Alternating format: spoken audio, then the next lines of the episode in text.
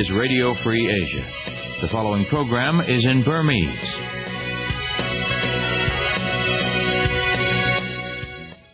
မင်္ဂလာမနက်ခင်းပါခင်ဗျာ။ဒီနေ့2018ခုနှစ်မေလ31ရက်ကြာသပတေးနေ့အာရဗီလွတ်လပ်တဲ့အာရှအတိုင်းရဲ့မြန်မာပိုင်းအစီအစဉ်တွေကိုအမေရိကန်ပြည်ထောင်စုဝါရှင်တန် DC မြို့တော်ကနေစတင်အသံလွှင့်နေပါပြီခင်ဗျာ။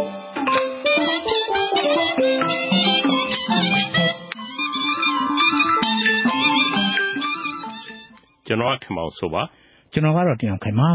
RFA မနေ့ဖက်ပိုင်းအစီအစဉ်တွေကိုမြန်မာစံတော်ချိန်မနေ့9နာရီကနေ10နာရီထိလိုင်းနိုမီတာ22 kHz 13633ညလိုင်းနိုမီတာ25 kHz 11835နဲ့လိုင်းနိုမီတာ41 kHz 9533ညတို့ကနေထုတ်လွှင့်ပေးနေပါတယ်။ဟုတ်ကဲ့ဦးတောင်ခိုင်ကျွန်တော်တို့သတင်းနေရင်ဆုံးကြီးညာအောင်လားခင်ဗျာ။ဟုတ်ကဲ့ဦးခင်မောင်ဆိုခင်ဗျာ။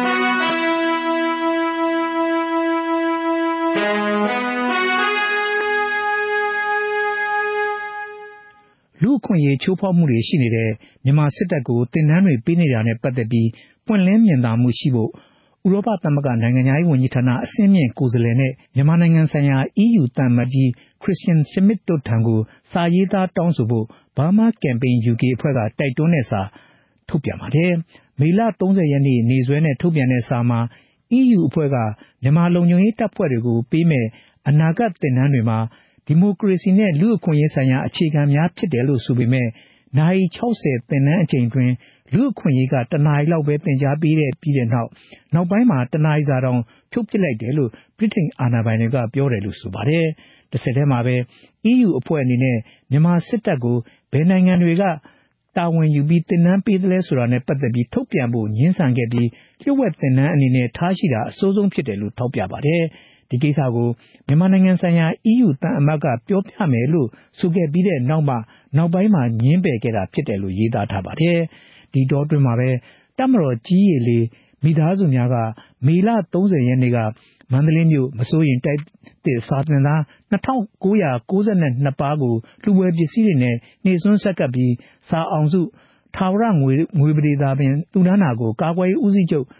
ဗိုလ်ချုပ်မူကြီးမင်းအောင်လှိုင်ရဲ့ Facebook စာမျက်နှာမှာ ဖော်ပြထားပါတယ်။အဲ့ဒီအလှပေးအပွဲ အခမ်းအနားသတင်းမှာ အလှလက်ခံတဲ့ မစိုးရင်တိုက်တဲ့ဆရာတော်ကြီးများဓာတ်ပုံကို ဖော်ပြထားပြီး ရှေ့ဆုံးတန်းမှာ အရှင်ဝီရသူလည်း ပါဝင်ပါတယ်။အခုလို ရှင်ဝီရသူရဲ့ သတင်းဓာတ်ပုံဖော်ပြချက်ဟာ မေလ29ရက်နေ့နေ့စွဲနဲ့ ထုတ်ပြန်တဲ့ အမေရိကန်နိုင်ငံသားရေးဝန်ကြီးဌာနက ထုတ်ပြန်ချက် ထွက်ပေါ်လာတာနဲ့ တိုက်ဆိုင်နေပါတယ်။အမေရိကန်နိုင်ငံသားရေးဝန်ကြီးဌာနရဲ့ ထုတ်ပြန်ချက်မှာ အရှင်ဝီရသူဟာ လူမျိုးရေးဘာသာရေးမုန်းတီးမှုအတွက်ဆက်လက်ပြီးတရားဟောပြောမှုတွေလှုပ်ဆောင်နေတယ်လို့ဖော်ပြထားပါတယ်။မေလ30ရက်နေ့ကတပ်မတော်ရဲ့အလှမှာတပ်မတော်ကာကွယ်ရေးဦးစီးချုပ်ဗိုလ်ချုပ်မူကြီးမင်းအောင်လှိုင်ကာကွယ်ရေးဦးစီးချုပ်ရေဗိုလ်ချုပ်ကြီးတင်အောင်ဆန်းကာကွယ်ရေးဦးစီးချုပ်လေဗိုလ်ချုပ်ကြီးမောင်မောင်ကျော်နဲ့ကာကွယ်ရေးဦးစီးချုပ်ရုံးနဲ့အလဲပိုင်းတိုင်းစစ်ဌာနချုပ်ကအရာရှိများနဲ့မိသားစုများတက်ရောက်တာဖြစ်ပါတယ်။ ရန်ကုန်တိုင်း တာမွေမြို့နယ်မှာ စစ်ပွဲတွေရပ်တန့်ဖို့ တောင်းဆိုခဲ့ကြသူတွေ ဖမ်းဆီးတရားစွဲဆိုခံရမှုနဲ့ အရက်ဝတ်တွေက သူတို့ကို ဖမ်းဆီးချုံနှောင်ခဲ့မှုတွေကို စုံစမ်းဖော်ထုတ် အရေးယူပေးဖို့ လူခွင့်ရေး လှုပ်ရှားသူတွေက နိုင်ငံတော်တိုင်ပင်ခံပုဂ္ဂိုလ် ဒေါအောင်ဆန်းစုကြည် နိုင်ငံတော်သမ္မတ ဦးဝင်းမြင့် လွှတ်တော်ဥက္ကဋ္ဌတွေ ပြည်ထောင်ဝန်ကြီးနဲ့ လူအခွင့်အရေးကော်မရှင်အပါအဝင် အစိုးရအဖွဲ့အစည်း14ခုကို တိုင်ကြားစာတစ်စောင် မနေ့က ပေးပို့လိုက်ပါတယ်ခင်ဗျာ ရဲတပ်ဖွဲ့ဝင်တွေရဲ့ ရှေ့မှောက်မှာ ဥပဒေမဲ့ ပြုလုပ်ခဲ့တဲ့ လုပ်ရနဲ့ပတ်သက်ပြီး သက်ဆိုင်ရာအစိုးရဌာနတွေကအရေးယူပေးဖို့အခုလိုတိုင်ကြားစာပေးပို့ခဲ့တာဖြစ်ပါတယ်လို့လှုပ်ရှားမှုမှာပါဝင်ခဲ့တဲ့ကိုမြတ်ကျော်ကမြန်မာဂျာနယ်လစ်ကွန်ရဲ့ရုံးကမှမနေ့ကပြုလုပ်တဲ့သတင်းစာရှင်းလင်းမှာပြောကြားခဲ့ပါတယ်ကျွန်တော်တို့ဖြစ်စီခြင်းတဲ့ပုံစံကဒီလိုဥပဒေမဲ့ရဲတပ်ဖွဲ့ရှေ့မှာလောက်တာကိုအစိုးရအဖွဲ့အဲပြည်ထောင်ဝင်ကြီးရဲတပ်ဖွဲ့တွေကတိတိကျကျပြင်းပြင်းထန်ထန်ကိုရေးယူအောင်အဲ့လိုမျိုးကျွန်တော်တို့ကလိုက်လုပ်တယ်ဆိုတာတက်ဒီသက်ဆိုင်ရာအာဏာပိုင်ကထိရောက်စွာကင်တွယ်ဖို့ ကျွန်တော်တို့မျှော်လင့်နေလိုချင်တယ်ပေါ့နော်အဲ့ပုံစံမျိုးကျွန်တော်ကျွန်တော်ဒီစာရေးတင်မေလ12ရက်နေ့ကတာမွေမြို့နယ်မှာစစ်ပွဲတွေရပ်တန့်ဖို့တောင်းဆိုခဲ့ကြတဲ့အတွက်ဖမ်းဆီးတရားစွဲခံထားရသူ18ဦးရှိပါတယ်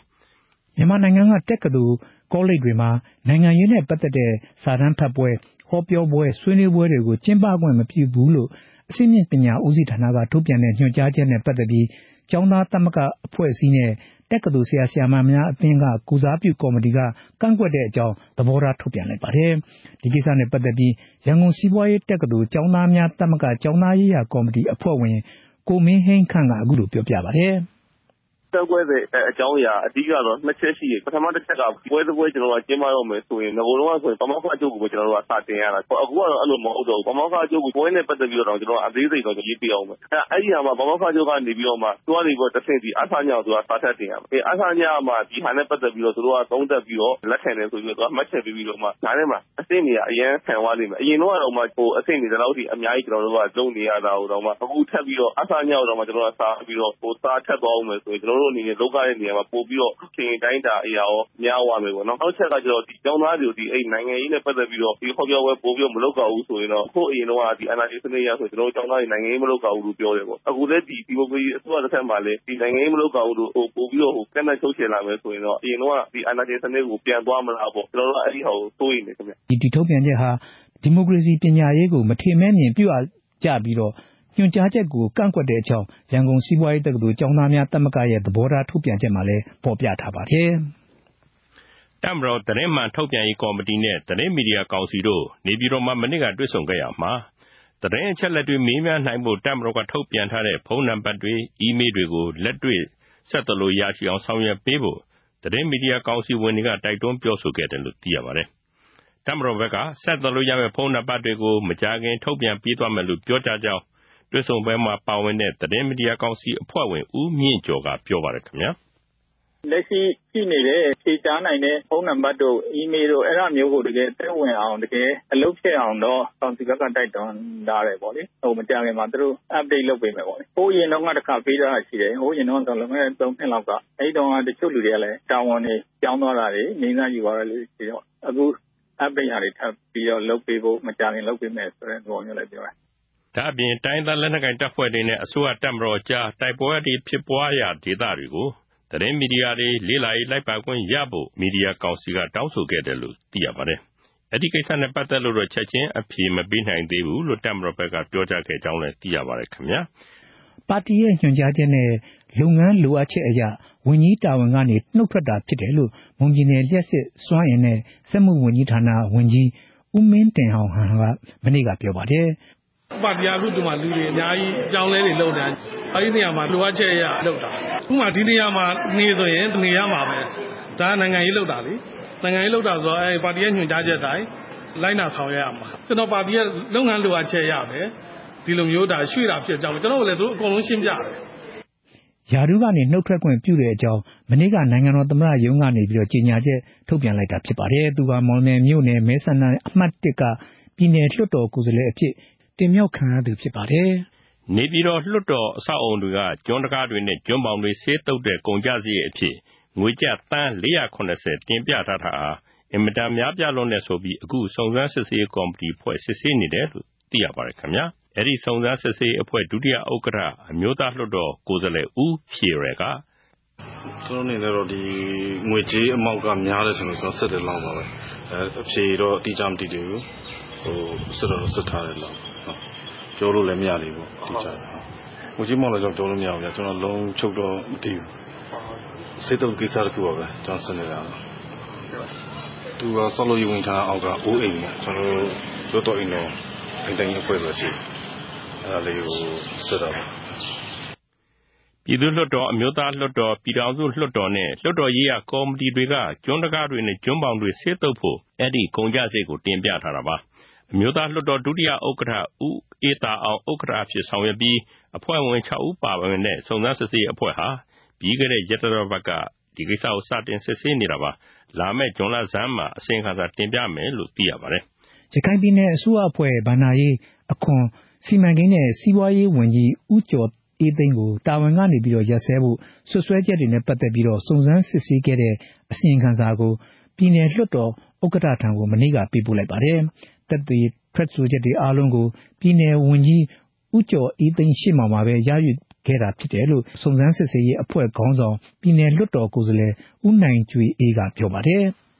ပြင်ပလူလည်းပါပါတယ်။ကုမ္ပဏီလုပ်ငန်းရှင်တွေပါတယ်။စီးပွားရေးဇုံထဲမှာ အကောင်အထည်ဖော်နိုင်တဲ့ဒီဇုံဖော်ဆောင်ရေးကော်မတီတွေပါတယ်ပေါ့။သက်သေတွေက ကွယ်ရာမှာတဖက်သတ်ထွက်ဆိုခြင်းမရှိအောင် ဝန်ကြီးရှေ့မှာပဲ ကျနော်တို့က ထွက်ဆိုခိုင်းတာ။သက်သေအားလုံးက ဝန်ကြီးရှေ့မှာပဲ ထွက်ဆိုရတယ်။သူက အပြန်အလှန်မေးခွန်းမေးလို့ရအောင် ကျနော်တို့က ဝန်ကြီးကိုလည်း အပြန်အလှန်မေးခိုင်းထားပါတယ် ပြည်နယ်အစိုးရအဖွဲ့ဝင် ပြည်နယ်ဝန်ကြီး ဦးကျော်အေးသိန်းဟာ ဥပဒေအရအနှင်းထားတဲ့ တာဝန်တွေကို ကျေပြင်းအောင် မထမ်းဆောင်နိုင်လို့ဆိုပြီးတာဝန်ကနေရပ်စဲပေးဖို့ပြည်နယ်လွှတ်တော်ကိုယ်စားလှယ်12ဦးကလွှတ်တော်ဥက္ကဋ္ဌထံတိုင်ကြားခဲ့တာဖြစ်ပါတယ်။ကချင်ပြည်နယ်မှာအစိုးရမဟုတ်တဲ့အဖွဲ့အစည်းတွေရဲ့ဆောင်ရွက်မှုတွေဟာတရားဝင်ဖြစ်ပါရဲ့လားလို့နောင်မွန်မြို့နယ်အမှတ်1မဲဆန္ဒနယ်လွှတ်တော်ကိုယ်စားလှယ်ကပြည်နယ်လွှတ်တော်မှာမနေ့ကမေးမြန်းခဲ့ပါတယ်ခင်ဗျာ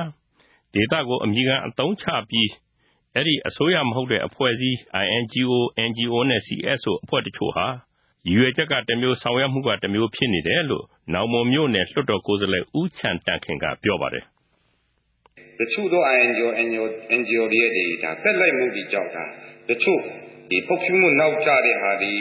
ကိစ္စတွေရောကျွန်တော်တို့ဒါရှိတာတွေလည်းတွေ့ရှိရပါတယ်ကျွန်တော်တို့အတုံးချတဲ့ NGO NGO တွေရှိခဲ့မယ်ဆိုရင်ကျွန်တော်တို့အတုံးချခံဖြစ်မယ် တချို့ NGO NGO တွေကတော့ ရည်ရွယ်ချက်ကဒီမျိုးဆောင်ရတာဒီမျိုးရောက်နေတာတနေရာအဲ့လိုဖြစ်နေတာလေကျွန်တော်တို့ကချင်ပြည်နယ်တချို့နေရာတွေလေစပြီးတွေ့လာတာဖြစ်ပါတယ်တူတော့ကျွန်တော်တို့ကတော့ဘယ်ဖွဲ့စည်းကတော့တရားဝင်ဖွဲ့စည်းမှလည်းကျွန်တော်တို့ကတင်းကနေမတိတဲ့အတွက်ကြောင့်ဒါတွေဖြေရတာတွေကိုဥပောက်ဆွဲတဲ့နေရာမှာကျွန်တော်တို့ဆောင်ရတာအခက်အခဲရှိတာဖြစ်ပါတယ်ဒေသကိုအနာမီခံကအလှခံမှုတွေနဲ့မိတို့မိပုံအသုံးပြုနေတဲ့ဆိုတာတွေကိုသိနိုင်ဖို့လဲသူကမေးမြန်းဆွေးနွေးခဲ့ပါတယ်ဒီအဖွဲ့အစည်းတွေရဲ့ ရငွေသုံးဝင်နဲ့ပတ်သက်ပြီး အချုပ်ချာအာဏာပိုင် နိုင်ငံတော်အစိုးရအနေနဲ့ စစ်ဆေးပိုင်ခွင့်ရှိမရှိကိုလည်း မြို့နယ်လွှတ်တော်ကိုယ်စားလှယ်က မေးမြန်းခဲ့ပါတယ် အဲ့ဒီအဖွဲ့အစည်းတွေရဲ့ ရသုံးငွေတွေဟာ ပြည်ထောင်စုစည်ရင်းစစ်ချုပ်ရုံးက ပြဋ္ဌာန်းထားတဲ့ ဥပဒေတွေအရ ပြည်내အစိုးရရဲ့ဗန္နာရန်မုံငွေမဟုတ်တာကြောင့် စစ်ဆေးပိုင်ခွင့်မရှိဘူးလို့ ပြည်내လူမှုရေးဝန်ကြီးက ဖြေကြားခဲ့တယ်လို့ သိရပါတယ်ခင်ဗျာ မြန်မာနိုင်ငံတွင်းကို ဝင်ရောက်ခဲ့တဲ့ ကုန်းတွင်းပိုင်းမုန်တိုင်းငယ်ဟာ အားပြော့ပြီးတော့ လေပီအားနဲ့ရဝန်းအဆင့်လောက်ပဲ ရှိတော့တယ်လို့ မိုးလေဝသနဲ့ ဇလဗေဒညွှန်ကြားမှုဦးစီးဌာနက သတင်းထုတ်ပြန်ထားပါတယ်။မုန်တိုင်းရဲ့အချိန်ကြောင့် မိုးကဆက်ပြီးရွာနေဦးမှာဖြစ်တယ်လို့ ဒုတိယညွှန်ကြားမှုချုပ် ဦးကျော်မိုးဦးက ပြောပါတယ်။မုန်တိုင်းကတော့ အားအယော့ပြီးတော့ လေပြားနဲ့ရဝင်းအဆင့်လောက်ပဲ ရှိတော့တယ်ပေါ့နော်။လေတိုင်တော့လည်း တနာရီကို မိုင်20ပတ်ဝန်းကျင်လောက်ပဲ ရှိတော့တယ်ပေါ့။သမ္မတထရန့်နဲ့ မြောက်ကိုရီးယားခေါင်းဆောင် ကင်ကျုံအန်တို့ တွေ့ဆုံမဲ့ထိပ်သီးဆွေးနွေးပွဲကို မူလစီစဉ်ထားတဲ့အတိုင်း လာမယ့် ဇွန်လ12ရက်နေ့ စင်ကာပူမှာ ကျင်းပနိုင်မယ်လို့ မျှော်လင့်ကြောင်း အိမ်ဖြူတော်က ဗုဒ္ဓဟူးနေ့ညနေမှာ ထုတ်ပြန်ပြောကြားပါတယ်။ဆွေးနွေးပွဲအတွက် ပြင်ဆင်မှုတွေ အပြုသဘော ချောမောနေတယ်လို့လည်း ဆိုပါတယ်ခင်ဗျာ။အဲဒီ ထိပ်သီးဆွေးနွေးပွဲဆိုင်ရာ ကိစ္စရပ်တွေကို ညှိနှိုင်းဖို့အတွက် မြောက်ကိုရီးယား ထိပ်တန်းအရာရှိကင်ယုံချိုဟာ နယူးယောက်မြို့ကို မနေ့က ရောက်ရှိလာပြီးမန်ဟက်တန်ရပ်ကွက်က ဟိုတယ်တစ်ခုမှာ တည်းခိုနေပါတယ်။ဘေကျင်းမြို့ကလာတဲ့ တရုတ်လေကြောင်းလိုင်း လေယာဉ်ပျံနဲ့ သူလိုက်ပါလာတာပါ။သူဟာ အမေရိကန်နိုင်ငံခြားရေးဝန်ကြီး Mike Pompeo နဲ့ ဒီနေ့ တွေ့ဆုံမယ်လို့ ဆိုပါတယ်။ ဒီတောအတွင်းမှာပဲ သမ္မတထရန့်နဲ့ကင်ဂျုံအန်တို့ ဆွေးနွေးပွဲ ကျင်းပတင်မယ်ဆိုရင် မြောက်ကိုရီးယားအစိုးရရဲ့ လူ့အခွင့်အရေး ချိုးဖောက်မှုတွေကို ထည့်သွင်းပြောဆိုမှာလားဆိုတဲ့ မေးခွန်းကို နိုင်ငံခြားရေးဌာန ပြောခွင့်ရသူက ဖြေဆိုဖို့ မနေ့က ငြင်းပယ်လိုက်ပါတယ်ခင်ဗျာ မလေးရှားဝန်ကြီးချုပ် မဟာသီယာ မိုဟာမက်က စင်ကာပူနိုင်ငံအနီးမှာရှိတဲ့ကြောက်တန်းပေါ်မှာ ကျွန်းတစ်ခုတိစောက်မဲ့စီမံကိန်းကို ဆက်လက်အကောင့်ထဲပေါ်လိုကြောင်း မနေ့က ပြောကြားလိုက်ပါတယ်။နိုင်ငံတကာတရားရုံး ICJ က2008ခုနှစ်က မလေးရှားကို အဲ့ဒီ စင်ကာပူရေလက်ကြားအနီးကြောက်တန်းနှစ်ခုစောက်ခွင့်ပေးခဲ့ပါတယ်။စင်ကာပူက အဲ့ဒီကိစ္စကို ကန့်ကွက်ခဲ့ပြီးဖြစ်ပါတယ်။မဟာသီယာက အဲ့ဒီကြောက်တန်းပေါ်မှာ ကျွန်းတစ်ခုတိစောက်လိုတဲ့အကြောင်း မနေ့ကပြောလိုက်တဲ့အတွက် စင်ကာပူကို ရန်စသလိုဖြစ်နေလိမ့်မယ်လို့ မလေးရှားနိုင်ငံရေးကျွမ်းကျင်သူတူကဝေဖန်လိုက်ပါတယ်။မဟာသီယာဟာ စင်ကာပူကို ရန်လိုတဲ့အစဉ်အလာရှိခဲ့တယ်လို့ သမိုင်းပညာရှင်တွေက ပြောပါတယ်။ဇင်ဘာဘွေသမ္မတနန်ကွာကွာကသမ္မတတဲ့ရွေးကောက်ပွဲတွေကို လာမယ့် ဇူလိုင်လ30ရက်နေ့ ကျင်းပမယ်လို့ မနေ့က ကြေညာလိုက်ပါတယ်ခင်ဗျာ။ ဒါ့အပြင် လွှတ်တော်ကိုယ်စားလှယ်တွေနဲ့ ကောင်စီဝင်တွေကိုလည်း အဲဒီတရက်ထဲမှာ ရွေးချယ်မှာဖြစ်ပါတယ်။ဒါဟာ အာဏာရှင် မူဂါဘီကို ပြီးခဲ့တဲ့ နိုဝင်ဘာလမှာ ဖယ်ရှားပြီးနောက်ပိုင်း ဇင်ဘာဘွေမှာ ပထမဆုံးကျင်းပမယ့် ရွေးကောက်ပွဲတွေဖြစ်ပါလိမ့်မယ်။ဒီရွေးကောက်ပွဲတွေကို ဥရောပနိုင်ငံတွေက လေ့လာသူတွေတွားရောက်စောင့်ကြည့်မယ်လို့လည်း သိရပါတယ်ခင်ဗျာ။အခုလို ရွေးကောက်ပွဲတွေ ကျင်းပဖို့ ပြင်ဆင်နေစဉ်အတွင်းမှာပဲ အကျင့်ပျက်ခြစားမှုနဲ့တရားစွဲခံနေရတဲ့သမ္မတဟောင်းအာဏာရှင်မူဂါဘီကိုတရားရုံးလာရောက်ထွက်ဆိုဖို့ဇင်ဘာဘွေလွှတ်တော်ကအင်္ဂါနေ့မှာရာဇသံပေးလိုက်ပါတယ်။ဇင်ဘာဘွေရဲ့နာမည်ကျော်စိန်ထုတ်လုပ်မှုလုပ်ငန်းကရတဲ့တိုင်းပြည်ဘဏ္ဍာငွေဒေါ်လာ15ဘီလီယံကိုကိုကျိုးသုံးထားမှုအတွက်တနင်္လာနေ့ကတရားရုံးလာရောက်ဖို့ဆင့်ခေါ်တာကိုမူဂါဘီကညှင်းဆန်ခဲ့ပါတယ်။လာမယ့်ဇွန်လ17ရက်နေ့နောက်တစ်ကြိမ်ပြုလုပ်မယ့်ရုံးချင်းကိုပြက်ကွက်ရင်မျက်ကွယ်မှာစစ်ဆေးမယ်လို့လွှတ်တော်ကပြောပါတယ်။ အဲဒီလိုစစ်ဆေးရင် ထောင်ဒဏ်ကျပွဲရှိပါတယ်ခင်ဗျာ။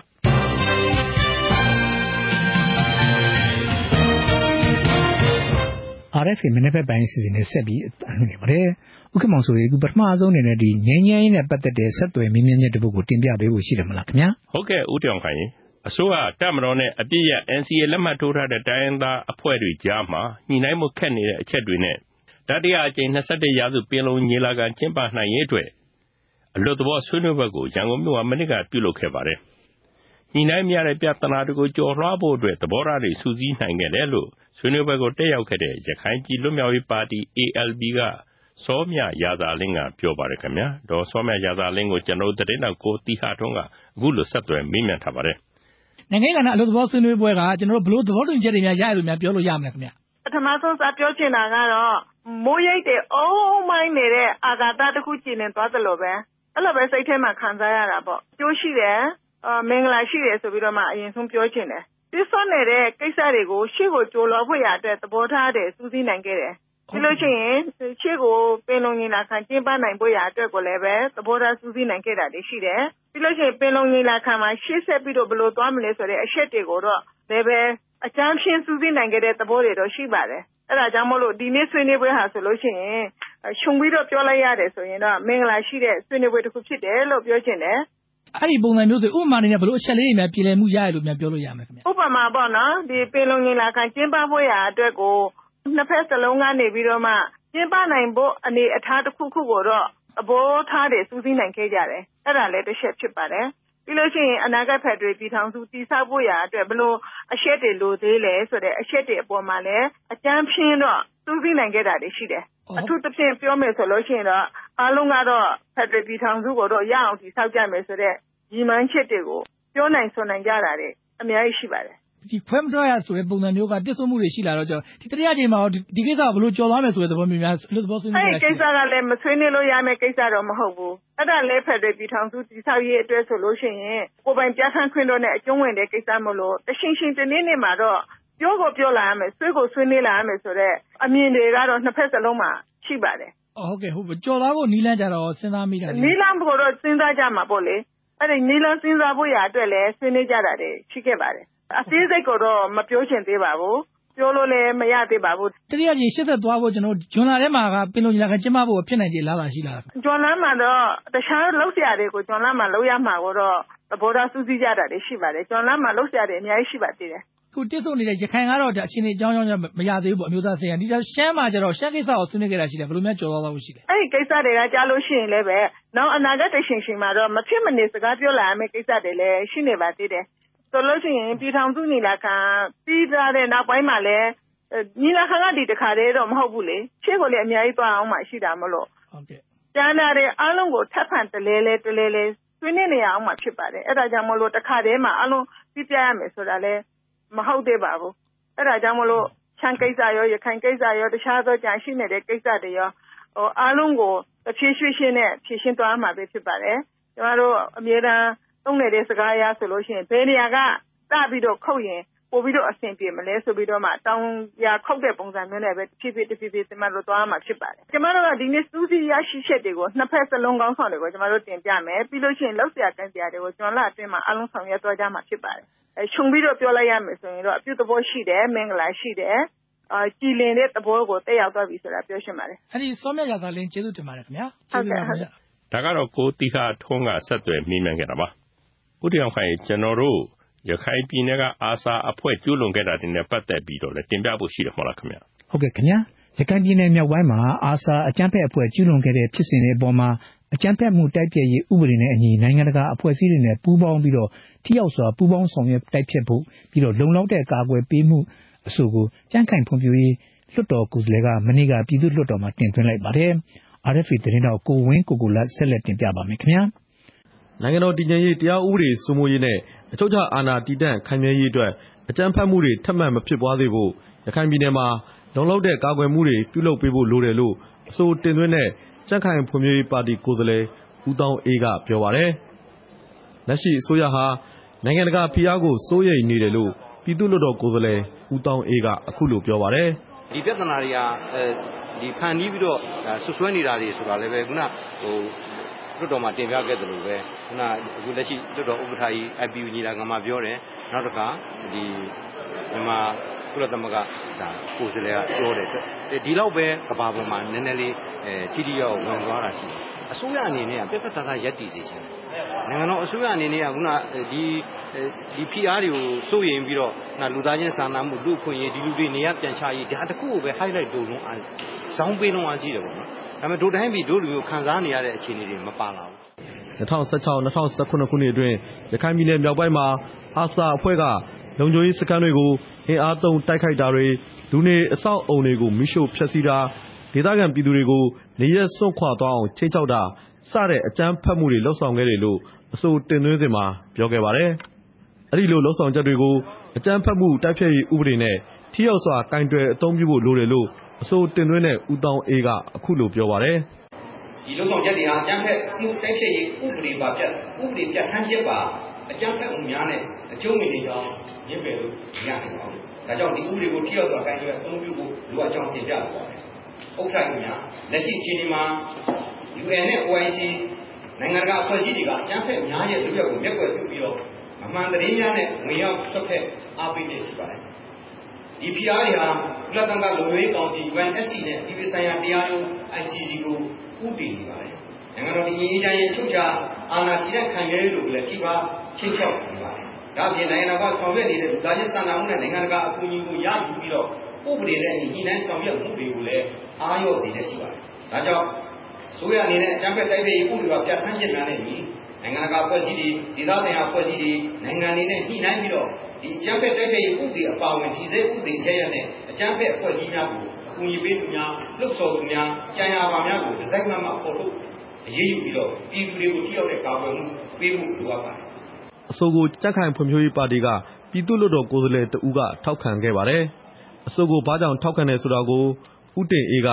လွှတ်တော်မှာ အခုလို တင်ပြခဲ့ပါတယ်ကျမ်းမာရေးများကိုကျမ်းမာလို့ရပြုမှုခြင်း အားပေးအမှပြုခြင်း ခွင့်ရရဲ့တရားထောက်ပံ့ခြင်း စီစဉ်ခြင်း ငွေကြေးဆိုင်ရာအများပေးခြင်း ဥပဒေနဲ့အညီ တာပြီးလို့ကို ထိရောက်တာခိုင်းတဲ့သုံးပြပြီးတော့ မိမိနိုင်ငံရဲ့ အမျိုးအမျိုးသားအကျိုးစီးပွားကိုအသိကိမထားပဲတိကျပြတ်သားစွာ ဆောင်ရွက်တော်လို့မှာဖြစ်သလို တိုင်းရေးကိစ္စမှာနိုင်ငံရဲ့တိရောက်ပူးပေါင်းဆောင်ရွက်ခြင်းကျန်းမာမှုနဲ့ပတ်သက်တဲ့ပြည်냐ဖလှယ်ခြင်းစတာတွေကိုလည်းပြုရပါမယ်။ non intervention သူ့တော်ဆောင်ရွက်မှုမပြုခြင်းနဲ့ any innovation သူ့တော်ဆောင်မှုစတင်ခြင်းဆိုတဲ့ယူရာတွေနဲ့ဒီပြရေးရများမှာနောက်လွန်လက်တွေ့မှုနဲ့အကြက်တဲ့အရှုပ်တွေများတွင်ပြီးတော့ညှိနေခြင်းမှာဆောင်ကျင်ဖို့ကြိုးစားရင်းနဲ့တော့ပဲမဲဆန္ဒနယ်မှာဦးကောင်းရဲ့အဆိုကိုလေးလေးနဲ့ထောက်ခံပါကြောင်း တင်ပြပါတယ် အဲ့ဒီအဆိုကို ကန့်ကွက်သူမရှိတာကြောင့် လွှတ်တော်မှာ ဆက်လက်ဆွေးနွေးဖို့ ဆုံးဖြတ်လိုက်ပြီး ပါဝင်ဆွေးနွေးလိုသူတွေဟာ မနက်ဖြန်နောက်ဆုံးထားပြီး စာရင်းတင်သွင်းရမှာ ဖြစ်ပါတယ်ခင်ဗျာ ဒါကတော့ RFA သတင်းတော်ကိုဝင်းကိုကိုလိုက်ကတင်ပြချက်ပါ အခုဆက်လက်ပြီးတော့ တက္ကသိုလ်တွေမှာ နိုင်ငံရေးနဲ့ပတ်သက်ပြီး ဟောပြောခြင်းတွေ မပြုလုပ်အောင်ဆိုတာနဲ့ ပတ်သက်ပြီးတော့ ဆက်သွယ်မိမင်းချက်ကို ကြားဖို့ရှိတယ်မလားခင်ဗျာ ဟုတ်ကဲ့ ဦးတောင်ခိုင်ကျောင်းသူကျောင်းသားတွေက စာရန်ဖတ်ပွဲ ဟောပြောပွဲ ဆွေးနွေးပွဲတွေ ကျင်းပကြရင် သက်ဆိုင်ရာပါမောက္ခချုပ်ကျောင်းအုပ်တွေအပြင်အစိမ့်မြင့်ပညာဦးစီးဌာနကိုပါအသိပေးပြီးသဘောထားမှတ်ချက်ယူရမယ်လို့ကြေညာချက်ထုတ်ပြန်ထားပါတယ်ခင်ဗျာဒီကိစ္စနဲ့ပတ်သက်ပြီးကန့်ကွက်ကြောင်းကြေညာချက်ထုတ်ပြန်ထားတဲ့ရန်ကုန်စီးပွားရေးတက္ကသိုလ်ကျောင်းသားများသမဂ္ဂကကျောင်းသားရေးရာကော်မတီအဖွဲ့ဝင်ကိုမင်းဟိန်းခန့်ကိုကျွန်တော် RFA တဲ့နောက်မတ်သက်စုအောင်ကအခုလိုဆက်သွယ်မေးမြန်းထားပါတယ်ခင်ဗျာဒီ တက္ကသိုလ် ဒီဂရီကောလိပ်တွေမှာဆိုရင်ဒီနိုင်ငံရေးနဲ့ ပတ်သက်တဲ့ စာတမ်းဖတ်ပွဲတွေ ဟောပြောပွဲတွေ ဆွေးနွေးပွဲတွေကို ကျင်းပတာမျိုး ခွင့်မပြုဘူးလို့ ဒီအစိမ့်ပညာဦးစီးဌာနကနေပြီးတော့ စာထုတ်လိုက်တဲ့အပေါ်မှာ ရန်ကုန်စီးပွားရေးတက္ကသိုလ် ကျောင်းသားများသမဂ္ဂက မနေ့က ရက်စွဲနဲ့ဒီကန့်ကွက်ကြောင်းပေါ့နော် သဘောထားထုတ်ပြန်ထားတာ တွေ့ရလို့ပါရှင်။ဘာကြောင့်များ ကန့်ကွက်ရတာလဲရှင်။ဟုတ်ကျွန်တော်တို့ ကန့်ကွက်တဲ့အကြောင်းအရာ အဓိကတော့ နှစ်ချက်ရှိရဗျာ။သူဒီစာထုတ်ထားတာပေါ့နော်။အဲ့စာမှာသူအကြောင်းအရာ နှစ်ချက်ရှိရပထမတစ်ချက်က ဘာလဲဆိုတော့ဒီကျွန်တော်တို့ကဒီဥမာဒီပွဲတစ်ပွဲကျွန်တော်တို့ကျင်းပတော့မယ်ဆိုရင်ပေါ့နော်။ဥမာစာတမ်းဖတ်ပွဲဖြစ်ဖြစ်ဒါမှမဟုတ်ရင်ဟောပြောပွဲပဲဖြစ်ဖြစ်ပေါ့နော်။အဲ့လိုမျိုးပွဲတစ်ပွဲကျွန်တော်တို့ကျင်းပတော့မယ်ဆိုရင်ငကိုတော့ဆိုရင်ပမောက္ခချုပ်ကိုကျွန်တော်တို့ကစာတင်ရတာဗျ။အခုကတော့အဲ့လိုမဟုတ်တော့ဘူး။ပမောက္ခချုပ်ကိုကျွန်တော်တို့ကပွဲနဲ့ပတ်သက်ပြီးတော့ကျွန်တော်အသေးစိတ်တော့ကျွန်တော်ရေးပြအောင်မယ်။ဘယ်သူတွေကဟောပြောပါလဲဒါမှမဟုတ်ရင်တက်ရောက်မဲ့လူကဘယ်လောက်ရှိမလဲ။အဲ့လူတွေကိုကြီးအကျင့်တွေပါတယ်ပေါ့နော်။အဲ့ဒီဟာတွေအကုန်လုံးကျွန်တော်တို့အပြည့်ရေးပြီးပြီးတော့မှကျွန်တော်ပမောက္ခချုပ်ကိုကျွန်တော်တင်ရမယ်။အဲ့ဒီဟာမှာပမောက္ခချုပ်ကနေပြီးတော့မှဒီသူကသူကနေပြီးတော့တစ်ဆင့်ဒီအဆညာကိုသူကစာပြန်စာထပ်တင်ရမယ်။အဲအဆညာမှာဒီဟာနဲ့ပတ်သက်ပြီးတော့သူတို့ကသုံးသက်ပြီးတော့ဒီဟာကိုကို ပြန်ပြီးတော့ ဟုတ်ပြီပေါ့နော် လက်ခံတယ်ဆိုပြီးတော့ မှတ်ချက်ပေးပြီးတော့မှအဆညမှာပါမောက္ခချုပ်ကို ခွင့်ပေးပါမောက္ခချုပ်ကမှ ကျနော်တို့ကို ပြန်ပြီးတော့ ခွင့်ပေးဆိုရင် ကြားထဲမှာ အဆင့်တွေက အရမ်းဆန်သွားလိမ့်မယ်။အရင်တုန်းကတောင်မှ ကျောင်းမှာတောင်မှ လုပ်နေရတာ အဆင့်တွေ ဒီလောက်ထိ အများကြီးကြိုးနီစနစ်ပေါ့ ကြိုးနီစနစ်အရ အဆင့်တွေ အများကြီး လုပ်နေရတာကိုတောင်မှ အခုထပ်ပြီးတော့ အဆညကိုတောင်မှ ကျနော်တို့စာပြီးတော့စာထပ်သွားဦးမယ်ဆိုရင် ကျနော်တို့အနေနဲ့ လုပ်ရတဲ့နေရာမှာ ပိုပြီးတော့ အချိန်တွေအချိန်အတိုင်းအတာအရရော ဒါမှမဟုတ်ထုံးလုပ်နည်း အတိုင်းအတာအရရော ပိုပြီးတော့ များသွားမယ်ပေါ့နော်။အဲဒါကပထမတချက်ပေါ့။နောက်တချက်က ကျောင်းသားတွေကို နိုင်ငံရေးနဲ့ ပတ်သက်ပြီးတော့ ဟောပြောပွဲ ပိုပြီးတော့ မလုပ်တော့ဘူးဆိုရင်တော့ အဲဒါတော့ အရင်တုန်းက အာဏာရှင်စနစ်အရ ပုံစံအတိုင်း ဖြစ်သွားမယ်ပေါ့နော်။ဟိုးအရင်တုန်းက အာဏာရှင်စနစ်အရဆိုကျနော်တို့ ကျောင်းသားတွေ နိုင်ငံရေး မလုပ်ရဘူးလို့ ပြောတယ်ပေါ့။အခုလည်း ဒီမိုကရေစီအစိုးရ လက်ထက်မှာလည်း နိုင်ငံရေး မလုပ်ရဘူးလို့ ပိုပြီးတော့ ကန့်သတ်ချုပ်ချယ်လာမယ်ဆိုရင်တော့ အရင်တုန်းက အာဏာရှင်စနစ်ကို ပြန်သွားမလားပေါ့။ကျနော်တို့က အဲဒီဟာကို စိုးရိမ်တယ်ခင်ဗျ။ဟုတ်ကဲ့ အဲဒီတော့ အဆင့်မြင့်ပညာဦးစီးဌာနအနေနဲ့ အခုလို ထုတ်ပြန်လိုက်တာရော ဘာကြောင့်ထုတ်ပြန်တယ်လို့ ထင်ပါသလဲ ဘယ်လိုသိထားလဲပေါ့။သူဘာကြောင့်ထုတ်တယ်ဆိုတာတော့ ကျနော်တို့တော့ မသိဘူးပေါ့။ဒါပေမဲ့ ကျနော်တို့မှန်းတဲ့ပုံအရဆိုရင် ဟိုးအရင်တုန်းက သိပ်မကြာသေးဘူးဖြစ်သွားတာမန္တလေးမှာ ရတနာပုံမှာ ဖြစ်သွားတဲ့ကိစ္စပေါ့နော်။အဲဒီကိစ္စနဲ့ ပတ်သက်ပြီးတော့ ကျောင်းသားတွေ ဒီလိုမျိုး ဆန္ဒပြတယ်ပါတယ်ပေါ့နော်။အဲလိုမျိုးကိစ္စမျိုးတွေ ထပ်ပြီးတော့ ဖြစ်မှာစိုးလို့ပေါ့နော်။အဲဒီတချက်ပေါ့အဲဒီဟာတချက်ပေါ့နော်။နောက်တချက်ကတော့ လွန်ခဲ့တဲ့ သိပ်မကြာသေးဘူးကားမနှစ်တရာပြည့်လားမသိဘူး ရန်ကုန်မှာ ကျနော်ပြောတာ မှားရင်မှားသွားမယ်နှစ်တရာပြည့်လား ဘာလားတော့မသိဘူး အဲဒီပွဲတပွဲလုပ်သွားတာ ရှိတယ်ဗျ။အဲဒီပွဲလုပ်သွားတာရှိတော့ အဲဒီမှာ လက်ဝဲပေါ့နော်လက်ဝဲ ideology ရှိတဲ့လူတွေ နည်းနည်းပါးတက်ပြီးတော့ ပွဲကနည်းနည်းအဲဒီမှာကျောင်းကကျောင်းတာဝန်ရှိတဲ့လူတွေ နည်းနည်းပါး အလုပ်ရှုပ်သွားတယ် ဘာညာဖြစ်သွားတယ် ထင်တယ်။အဲဒီပွဲပေါ့အဲဒီပွဲကြောင့် အဲဒီလိုမျိုးဖြစ်သွားလို့ သူတို့အနေနဲ့ဒီဟာဒီပွဲတွေ ဘာတွေနဲ့ ပတ်သက်ပြီးတော့ ကန့်သတ်ချုပ်ချယ်တာမျိုး ဖြစ်သွားတာဒါမှမဟုတ်နောက်တချက်ကကျတော့လက်ရှိမှာ အဆင့်မြင့်ပညာရေး ဥပဒေနဲ့ ပတ်သက်ပြီးတော့ ကျောင်းသားတွေဘက်က ဟောပြောဆွေးနွေးပွဲတွေ ဒါမှမဟုတ် ကျောင်းသားသမဂ္ဂအဆင့်တွေကျနော်တို့ပွဲတွေ ဘာတွေလုပ်တာမျိုးတွေပေါ့နော်အဲလိုပွဲတွေဖြစ်မှာစိုးလို့ပေါ့နော်သမဂ္ဂတွေကိုတက္ကသိုလ်တွေကို auto လုပ်ပေးဖို့အတွက်ပေါ့နော်ကျနော်တို့ဘက်က တောင်းဆိုတာမျိုးတွေ ဖြစ်လာမှာစိုးလို့ အဲလိုမျိုးတွေ ကန့်သတ်ချုပ်ချယ်ရတာဆိုတာတော့ ကျနော်တို့အနေနဲ့ မေးခွန်းထုတ်စရာ ရှိတာပေါ့ဗျ။အဲဒီတော့လေ အဆင့်မြင့်ပညာဦးစီးဌာနက ညွှန်ကြားစာကို ထုတ်တာက မေလ ၂၁ ရက်နေ့ကလို့ ကျမတို့လည်း သိထားတယ်ပေါ့။အဲဒီတော့ ဒီနေ့က မေလ ၃၀ ရှိနေပြီဆိုတော့ အခုကျောင်းမှာရော လတ်တလော ဒါနဲ့ပတ်သက်ပြီးတော့ ညွှန်ကြားချက်တွေ ဘာတွေထွက်တာမျိုး ဘာတွေများရှိလဲရှင့်။အဲလိုကျနော်တို့သိတာတော့ မနေ့ကညမှ သိတာဗျ အဲဒီစာနဲ့ပတ်သက်ပြီးတော့။နဂိုတုန်းကလည်း ထုံးစံအရဆိုရင်အဲဒီအဆညကနေပြီးတော့ စာပို့လိုက်ပြီဆိုတော့ကြားထဲမှာ တပတ်လောက်က ကြာသွားတယ်ဗျ။သူက ၂၁ ရက်နေ့ထုတ်တယ်ဆိုပေမယ့် ကျနော်တို့ဘက်က အမြဲတမ်း လုံလုံခြုံခြုံသိရင် နောက်ထပ် ၇ ရက် ဒါမှမဟုတ် ၁၀ ရက်လောက်ကြာတော့မှ ကျနော်တို့က သိတာ အဲလိုမျိုးကျောင်းကို စာရောက်တာလေ။သူတို့ကြားထဲမှာကြာနေတဲ့ဟာကို ကျနော်တို့က ပြောတာ။ကျောင်းအုပ်ချုပ်ရေးအဖွဲ့ကနေ ကျနော်တို့ဆီကို ဘာမှတော့ စာတွေမရောက်ဘူးဗျ။အစိုးရသစ်လက်ထက်မှာ အခုလိုမျိုး ကျောင်းသားတွေက နိုင်ငံရေးနဲ့ ပတ်သက်တဲ့ စာတမ်းဖတ်တာတွေ ဟောပြောတာတွေ ဆွေးနွေးပွဲတာတွေကိုကျောင်းတွေမှာ ကျင်းပခွင့်မပြုဘူးဆိုတာမျိုး ထုတ်ပြန်လိုက်တဲ့အပေါ်မှာရော ကျောင်းသားသမဂ္ဂအဖွဲ့ဝင်တယောက်အနေနဲ့ ဘာများပြောချင်လဲရှင့်။ ကျနော်တို့ ပြောချင်တာကတော့လက်ရှိမှာ ကျနော်တို့ဥပမာစီးပွားရေးတက္ကသိုလ်ဆိုရင် ကျနော်တို့က နိုင်ငံတနိုင်ငံရဲ့ စီးပွားရေးနဲ့ ပတ်သက်တဲ့ဟာတွေ သင်ရတာပေါ့။စီးပွားရေးဆိုတာ ဘာပဲဖြစ်ဖြစ် ကျနော်တို့က နိုင်ငံရေးနဲ့ မပတ်သက်လို့ မရဘူး။နိုင်ငံရေး အခြေအနေကို ကျနော်တို့က သုံးသပ်ပြီးတော့မှကျနော်တို့ကစီးပွားရေးနဲ့ ပတ်သက်ပြီးတော့ decision တွေ ချလို့ရတာပေါ့နော်။အဲဒီတော့ စီးပွားရေးတက္ကသိုလ်မှာ တက်နေပြီးတော့ နိုင်ငံရေးနဲ့ ပတ်သက်ပြီးတော့ ဟောပြောပွဲတွေရောဆွေးနွေးပွဲတွေရောဘာတွေကို ကျနော်တို့က မလုပ်ရဘူးဆိုရင် ကျောင်းသားတွေနဲ့ ပတ်သက်ကျောင်းသားတွေကပင်နဲ့ချီပဲထိုင်စွဲနေရတဲ့ ပုံစံမျိုး ဖြစ်သွားလိမ့်မယ်။အဲဒီတော့ ပြောချင်တာက ဒီလိုမျိုးပွဲမျိုးတွေလုပ်ခွင့်မရှိတော့ဘူးဆိုရင်တော့ လက်ရှိမှာ ကျနော်တို့က ကျောင်းသားတွေက နိုင်ငံရေးနဲ့ ပတ်သက်ပြီးတော့ အသိပညာတွေရော အတတ်ပညာတွေရော ဒါမှမဟုတ် နောက် ပြင်ပမှာရှိတဲ့ အသိပညာရှင် အတတ်ပညာရှင်တွေရဲ့ ဟောပြောဆွေးနွေးချက် သူတို့ရဲ့ အကြံဉာဏ်တွေ ကျနော်တို့ဘက်က ကျောင်းသားတွေနေရာမှာ ရရှိမှု နည်းသွားမယ်ပေါ့။စီးပွားရေးရော နိုင်ငံရေးရောနဲ့ ပတ်သက်ပြီးတဲ့ အသိပညာ အတတ်ပညာတွေ ရရှိမှု နည်းသွားမယ်ပေါ့။ကျနော် အဲလိုမျိုး ထင်မြင်မိပါတယ်ဗျ။ဟုတ်ကဲ့ပါ ကိုမင်းဟိန်းခန့်ရှင် RFA က ကျေးဇူးတင်ပါတယ်။ဟုတ်ကဲ့ပါဟုတ်ကဲ့ပါ။ ဒါကတော့မက်သက်စုအောင်ရဲ့ ဆက်သွယ်မေးမြန်းချက်ပါ။ဦးတင်အောင်ခန့်ရေ ဒီကိစ္စနဲ့ပတ်သက်ပြီးတော့ ကျနော်တို့အဖွဲ့သူ ဒေါ်သင်းသီရိကလည်း တင်ပြထားတယ်မဟုတ်လားခင်ဗျ။ဟုတ်ကဲ့ခင်ဗျာ။ဒီကိစ္စနဲ့ပတ်သက်ပြီးတော့ ကျနော်တို့အဖွဲ့သူ ဒေါ်သင်းသီရိက သုံးသပ်သူတွေရဲ့အမြင်တွေကိုလည်း စုစည်းတင်ပြထားပါတယ်ခင်ဗျာ။ပညာရေးဝန်ကြီးဌာနရဲ့ အဆင့်မြင့်ပညာဦးစီးဌာနကနေပြီးခဲ့တဲ့ မေလ ၂၁ ရက်နေ့ နေ့စွဲနဲ့ ထုတ်ပြန်တဲ့စာထဲမှာ တက္ကသိုလ်၊ဒီဂရီကောလိပ်နဲ့ ကျောင်းတွေမှာ ဗဟုသုတနဲ့ အတွေ့အကြုံ စာတမ်းဖတ်ပွဲတွေ ဟောပြောပွဲတွေ လုပ်မယ်ဆိုရင် သက်ဆိုင်ရာကျောင်းတွေရဲ့ ပါမောက္ခချုပ်တွေ၊ကျောင်းအုပ်ကြီးတွေရဲ့ စိစစ်ချက်နဲ့အတူ တက္ကသိုလ် စီမံခန့်ခွဲရေးအဖွဲ့ရဲ့ ထောက်ခံချက်အပြင် အဆင့်မြင့်ပညာဦးစီးဌာနကို အသိပေးပြီးတော့သဘောထားမှတ်ချက်တွေ ရယူရမယ်လို့ ဖော်ပြထားပါတယ်။အဲဒီအထဲမှာ စာတမ်းဖတ်ပွဲတွေ ဆွေးနွေးပွဲတွေမှာ နိုင်ငံရေးနဲ့ ပတ်သက်တာတွေကို ခွင့်မပြုဖို့ဆိုတဲ့ အချက်လည်း ပါဝင်ပါတယ်။ဒီအချက်ဟာ အတော်လေး ဂယက်ရိုက်ပြီးတော့ဝေဖန်သံတွေ ပွက်လောရိုက်ခဲ့ပါတယ်။မြန်မာနိုင်ငံမှာ ကျောင်းသားနဲ့ နိုင်ငံရေးသမိုင်းဆိုတာဟာဘယ်လိုမှ ခွဲမရပါဘူး။ ၁၉၂၀ မှာလုပ်ခဲ့တဲ့ ပထမကျောင်းသားသပိတ်ဟာ ကိုလိုနီကျွန်ပညာရေးစနစ်ကို ဆန့်ကျင်တဲ့ လှုပ်ရှားမှုကြီးဖြစ်ခဲ့သလို မိုင်းရပြည့် အရေးတော်ပုံလှုပ်ရှားမှုတွေ ရန်ကုန်တက္ကသိုလ်မှာ ကျောင်းသားအများအပြား သွေးမြေကျခဲ့ရတဲ့1962ခုနှစ် 7 July ဦးသက်အရေးအခင်းလိုအပြင်88ဒီမိုကရေစီရေးလှုပ်ရှားမှု အရေးတော်ပုံတွေဟာ မြန်မာသမိုင်းမှာ ထင်ရှားတဲ့ ကျောင်းသားလှုပ်ရှားမှုကြီးတွေဖြစ်ပါတယ်။မြန်မာနိုင်ငံမှာ အာဏာရှင်ခေတ်အဆက်ဆက်က ကျောင်းသားထုနဲ့ နိုင်ငံရေးကို ဖြိုခွင်းလာခဲ့ပြီး အခုလဲလူထုက ရွေးချယ်တင်မြှောက်တဲ့ အစိုးရလက်ထက်မှာ အခုလိုမျိုး ကျောင်းသားနဲ့ နိုင်ငံရေး မပတ်သက်ရဘူးဆိုတဲ့ ကန့်ကွက်ချက်ကိုတော့ လုံးဝလက်ခံနိုင်စရာ မရှိဘူးလို့1962ကျောင်းသားခေါင်းဆောင်ဟောင်းတဦးဖြစ်တဲ့ ဦးလှရွှေက သုံးသပ်ပါတယ်။တကယ်တမ်းကျတဲ့အခါကျတော့ဒါစစ်အစိုးရတွေဆိုတာ ဒီလိုပဲလုပ်နေတာတစ်သက်လုံးကျွန်တော်တို့ဒီတောင်းကျွန်တော်တို့ခံစားရတာ အဲ့တော့ စစ်အစိုးရတွေလုပ်တဲ့လုံမျိုးမျိုးသားဒီမိုကရေစီဖွဲ့ချုပ်က လုပ်တယ်ဆိုရင်တော့မျိုးသားဒီမိုကရေစီအဖွဲ့ချုပ်ကို စစ်အစိုးရလိုပဲ သဘောထားရမှာပဲလို့ ဒီလိုပဲ မှတ်ချက်ပေးကြရှိတယ် အဲ့တော့ဒီလိုလောက်တာမကောင်းဘူးဗျာတကယ်တမ်းကြားတဲ့အခါကျတော့ဟုတ်တယ်မလားသူတို့လက်မခံနေပေါ့ဒါဘာမှမတူဘုံနေဝင်းဒီလိုပဲလုပ်တယ်ဥပဒေလိုပဲလုပ်အစိုးရတရားကလှုပ်တဲ့လှုပ်ထိုက်တဲ့လုံးဝနဲ့ကြိုက်ညုံလို့ရမှာပေါ့ဗျအခုတလုံးမှလည်းမဖမ်းတာစီးတာတွေဖြစ်နေတယ်ဖိုးတော့လည်းဒီလိုပဲစစ်တပ်ကဖမ်းစီရရရင်နဲ့နေအခုတော့မျိုးသားဒီမိုကရေစီအစိုးရလက်ထက်မှာလည်းဒီလိုပဲကြောင်းသားလို့ရရဖမ်းစီရလုံးနေတယ်ဆိုတော့ကျွန်တော်ဘာပြောမလဲကျောင်းတွေမှာစာတန်းဖတ်ပွဲတွေဆွေးနွေးပွဲတွေအတွင်နိုင်ငံရေးမပတ်သက်ရဘူးဆိုတဲ့ကန့်သက်ချက်ဟာပညာရေးလွတ်လပ်ခွင့်အတွက်စိုးရိမ်စရာကောင်းတယ်လို့မြင်ကြောင်း 88မျိုးဆက်ကျောင်းသားခေါင်းဆောင်ဟောင်းတဦးဖြစ်တဲ့ ဦးကိုကိုကြီးကလည်း သုံးသပ်ပါတယ်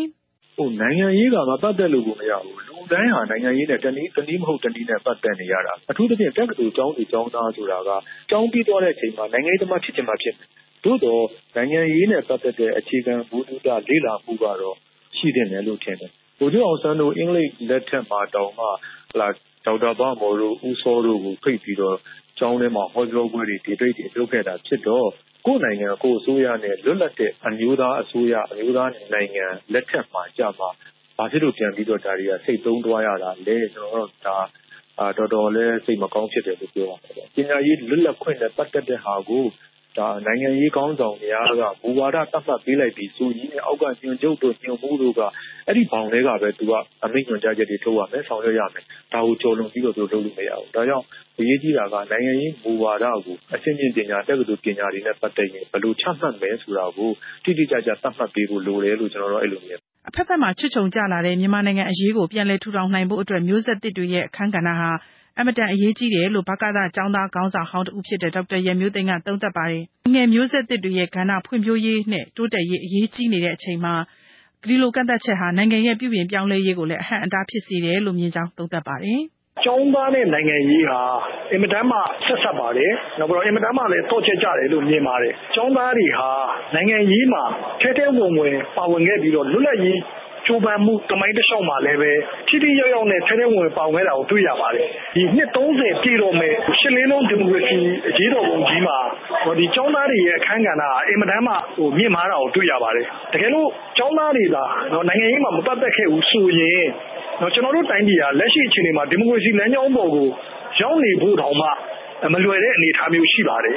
အဲ့ဒီအတွက်ကြောင့်မလို့ လက်ရှိကျောင်းသားနဲ့ နိုင်ငံရေးမပတ်သက်ရဘူး နိုင်ငံရေးပွဲတွေ မလုပ်ရဘူးဆိုတဲ့ စာထုတ်ပြန်မှုဟာ လက်ရှိသွားနေတဲ့ ဒီမိုကရေစီလမ်းကြောင်းနဲ့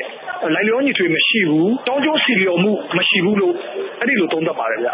လက်ရှိမြန်မာနိုင်ငံရေးမှာ လူတိုင်းပါဝင်ဖို့လိုတယ်လို့ အကတကျောင်းသား ခေါင်းဆောင်ဟောင်းတူဖြစ်တဲ့ ကိုတီဟကလည်း ထောက်ပြပါတယ် ဒီမှာဒီစာမျိုးထွက်လာတာကျောင်းသားဖွဲ့စည်းတွေကို ကျွန်တော်တို့ညံစသလိုပေါ့နော်။ဒါကိုထုတ်လိုက်တဲ့အတွက်ကြောင့်မို့လို့ တမင်မငြိမ်မသက်များဖြစ်အောင် လုပ်နေသလားလို့တော့ကျွန်တော်သိတဲ့ထင်မိတာပေါ့နော်။ကျောင်းသားက လုံးဝနိုင်ငံရေးနဲ့ကျင်းကျင်းနေရမယ်ဆိုရင်ဟိုတုံတယ်မုံတုံတယ်ကြီးက တော်တော်မှားရမှာ။ဘာဖြစ်လို့ဆိုနိုင်ငံရေးဆိုတာက အရင်တုန်းကလိုမျိုး ဟိုစစ်ဆိုတာခေတ္တကလိုမျိုး နိုင်ငံရေးဆိုတာဟိုတပုံထားတဲ့ကိစ္စလိုမျိုး ထင်အောင်လုပ်တယ်လို့ဖြစ်တယ်။အခုလို အန်ရရှိကြလို့လို့ရှောင်းဝါရှားမဲ့ကိစ္စလိုမျိုးဟိုဒီပညာချက်ထဲမှာထည့်ပြီးတော့ ကင်းကင်းနေရမယ်လို့ပြောတဲ့ အနေအထားမျိုးဟို ထီဖြစ်လာတာဟာ ဒါဟာ မကောင်းတဲ့လက္ခဏာလို့ နိုင်ငံရေးမှာလည်း ကျွန်တော်တိုင်းပြည်တိဆောက်ရေးပေါ့နော်ဒီလိုဒီနိုင်ငံတိဆောက်ရေး လုပ်နေတဲ့နေရာမှာလည်း မကောင်းတဲ့ သွင်ပြင်သုံးပါးကိုမကောင်းတဲ့ မှားယွင်းတဲ့ကျွန်တော်တို့ရှေ့ဆောင်လမ်းပြဖို့ခြေလမ်းတစ်ခု စရုပ်တစ်ခု ဖြစ်တယ်လို့ မြင်ပါတယ်ဗျ NLD အစိုးရလက်ထက်မှာ ဘာကြောင့်အကြောင်းသားနဲ့ နိုင်ငံရေး မပတ်သက်ရဘူးဆိုတဲ့ ကန့်သက်ချက်တွေ ထွက်လာတာပါလေ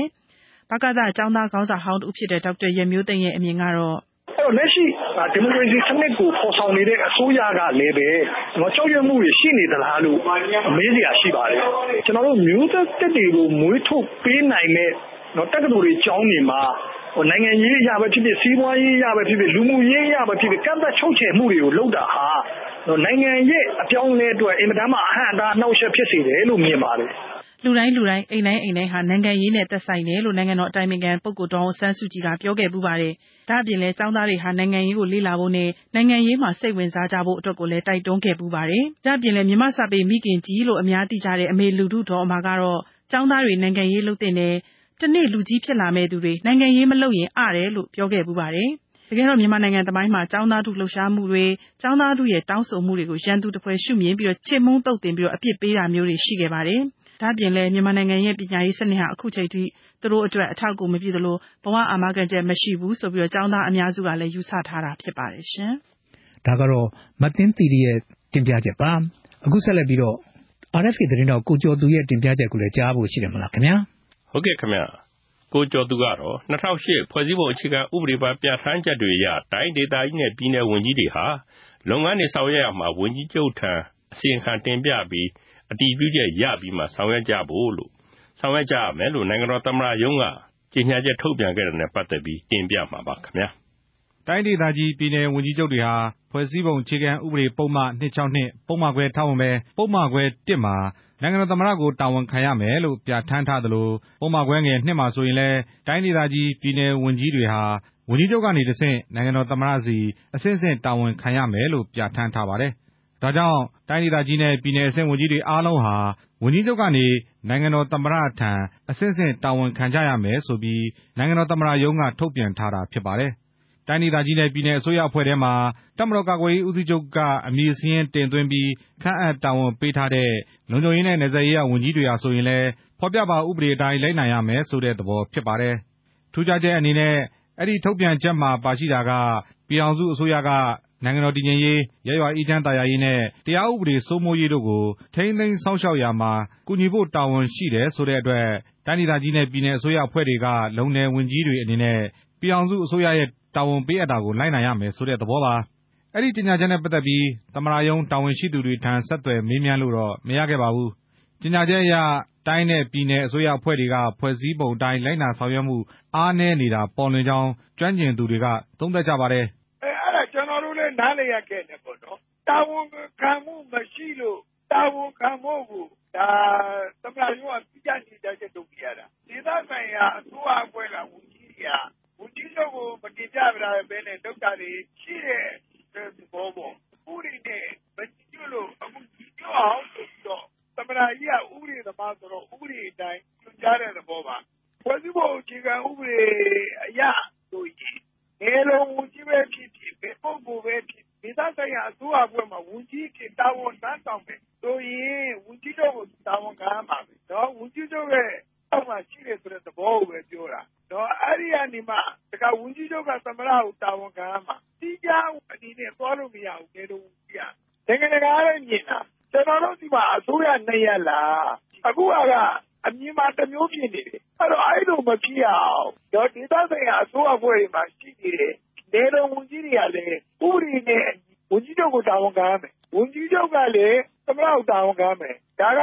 နိယာမတရားပဲလေ။”တရားလွှတ်တော်ရှေ့နေ ဦးရောဘတ်စန်းအောင်က ပြောသွားတာပါ။ကချင်ပြည်နယ် ဖားကန့်မြို့နယ်ရဲ့ ပြည်သူ့လွှတ်တော် ကိုယ်စားလှယ် တစ်ဦးဖြစ်တဲ့ ဦးတင်စိုးကလည်း အဲဒီကြေညာချက်အပေါ် သူ့ရဲ့အမြင်ကို အခုလိုပြောပါတယ်။“ ကျနော်တို့ ကချင်တို့လို နယ်စပ်ဒေသတွေ အထူးသဖြင့် တိုက်ပွဲဖြစ်ပွားတဲ့ဒေသတွေမှာ လုံနယ်ဝန်ကြီးတွေက သူတို့က အစိုးရကို တာဝန်မခံဘဲ သက်ဆိုင်ရာ တိုင်းမှူးတွေကို တာဝန်ခံပြီး လုပ်နေတဲ့ အနေအထားမျိုး ရှိတဲ့အခါကျတော့ ဒါတွေဟာ သက်ဆိုင်ရာ ဝန်ကြီးချုပ်ကို တာဝန်ခံမှုရှိအောင် တိုက်တွန်းတယ်ဆိုတဲ့ အနေအထားမျိုးကိုတော့ အဲလိုပဲ မှတ်ယူပါတယ်ဗျ။ဘာလို့လဲဆိုတော့ အဲဒီဒေသတွေမှာခုနပြောတဲ့အထူးသဖြင့် လုံနယ်ဝန်ကြီးတွေက ဗိုလ်မှူးကြီးတွေ ဖြစ်တယ်။ဗိုလ်မှူးကြီးတွေက သူတို့က သက်ဆိုင်ရာ စစ်တိုင်းမှူးတွေရဲ့ အမိန့်အတိုင်းပဲ သူတို့လုပ်နေကြရတာ။သူတို့ရဲ့အဆင့်ဆင့်သော သူတို့ရဲ့အထက်မှာရှိတဲ့ တိုင်းမှူးတွေကို တာဝန်ခံမယ်ဆိုတဲ့ အနေအထားမျိုးဖြစ်တယ်လေ။ဒါကြောင့်မို့လည်း တိုက်ပွဲတွေ ဘာတွေ ဒေသအတွင်းမှာရှိတဲ့ စစ်ရေးဆိုင်ရာကိစ္စတွေမှာ ဒါတွေကို ဆောင်ရွက်တဲ့နေရာမှာ အစိုးရကို တာဝန်ခံမှုမရှိဘဲနဲ့ သက်ဆိုင်ရာစစ်တိုင်းမှူးတွေကိုပဲ တာဝန်ခံတဲ့အနေအထားဖြစ်တယ်။ဒါကို နားလည်အောင်လို့ ကျနော်တို့ ထုတ်ပြန်တယ်လို့တော့ ကျနော် ဒီလိုပဲ ယူဆပါတယ်။”တိုင်းဒေသကြီးနဲ့ ပြည်နယ်တချို့က လုံနယ်ဝန်ကြီးတွေကို ဝန်ကြီးချုပ်တွေက ထိန်းကွပ်လို့မရတဲ့အတွက် အခုလို ထုတ်ပြန်လိုက်တာဖြစ်နိုင်တယ်လို့ ယူဆကြောင်း ပြည်သူ့လွှတ်တော် ကိုယ်စားလှယ်ဟောင်းတစ်ဦးဖြစ်တဲ့ ဦးရဲထွန်း က ပြောပါတယ်။“ဖြစ်နိုင်ခြေရှိတာကတော့ ကျနော်ထင်တယ် တချို့သော တိုင်းဒေသကြီး ပြည်နယ်တွေမှာ နယ်လုံဝန်ကြီးတွေရှိတယ်။တပ်မတော်ကာကွယ်ရေးဦးစီးချုပ်ကနေ စာရင်းပေးပို့ပြီး ခန့်ထားတဲ့ ဝန်ကြီးတွေပေါ့နော်။အဲဒီဝန်ကြီးတွေကို သက်ဆိုင်ရာ ဝန်ကြီးချုပ်တွေက ထိန်းကွပ်လို့မရတာပေါ့နော် သက်ဆိုင်ရာ အစိုးရအဖွဲ့ ကို မလေးစားတာ၊သက်ဆိုင်ရာ ဝန်ကြီးချုပ်တွေကို သတင်းမပို့တာတွေလည်း ရှိကောင်းရှိနိုင်တယ်။တချို့သော ဝန်ကြီးချုပ်တွေကလည်း သမ္မတကို အစီရင်ခံရမယ်ဆိုတဲ့ ကိစ္စတွေကို အစီရင်မခံတာမျိုးပေါ့နော်။အဲဒါမျိုးတွေလည်း ရှိနိုင်တော့ ဒါကို သတိပေးတဲ့သဘောပေါ့ဗျာ။နယ်လုံဝန်ကြီးတွေကတော့ ဒီစစ်ဆင်ရေးကိစ္စ သက်ဆိုင်ရာပြည်နယ်တွေက ပါဝင်ရမယ့်ကိစ္စတွေ၊နယ်မြေအငြင်းပွားမှုတွေ အခု NCA လက်မှတ်ရေးထိုးထားတဲ့ အဖွဲ့အစည်းတွေနဲ့ ဖြစ်တဲ့ကိစ္စတွေ အဲလိုကိစ္စမျိုးတွေမှာ အောက်ခြေပြည်နယ်အဆင့်တွေက ဖြေရှင်းရမယ့် တာဝန်ယူရမယ့်ကိစ္စမျိုးတွေ ရှိတယ်။အဲဒါမျိုးတွေကျလို့ရှိရင် သူက သက်ဆိုင်ရာဝန်ကြီးချုပ်နဲ့ တိုင်ပင်ပြီးတော့ နိုင်ငံရေးအရ သဘောတူထားတဲ့ကိစ္စတွေကို ပူးပေါင်းဖြေရှင်းဖို့ လိုလိမ့်မယ်။ဒါတွေကြောင့်လည်းပါမှာပေါ့လေ။အသေးစိတ်တွေတော့ ကျနော်တို့ သိပ်တော့မသိပါဘူး။စစ်ကိုင်းတိုင်းဒေသကြီးမှာတော့ နိုင်ငံတော်သမ္မတရုံးရဲ့ ထုတ်ပြန်ချက်အတိုင်းသာ လိုက်နာဆောင်ရွက်နေတယ်လို့ တိုင်းဒေသကြီး စည်ပင်သာယာရေးဝန်ကြီး ဦးမြင့်ကြည်က အခုလိုပြောပါတယ် ကျနော်တို့ကတော့ ဒါကတော့ နဂိုကတည်းက ဒီကိစ္စတွေတော့ ဖွဲ့စည်းပုံအခြေခံပါပြီးကျနော်တို့ တိုင်းဒေသကြီးဝန်ကြီးတွေကလည်း ဝန်ကြီးချုပ်ကို ကိုယ်စားပြုပြီးတော့ တာဝန်ခံရသလို ဝန်ကြီးချုပ်ကလည်း သမ္မတကို တာဝန်ခံ ဒီအဆင့်ဆင့်ပါပဲ ကျနော်တို့ အစိုးရအဖွဲ့ကလည်း ပြည်ထောင်စုရဲ့ ခါးလုပ်စာ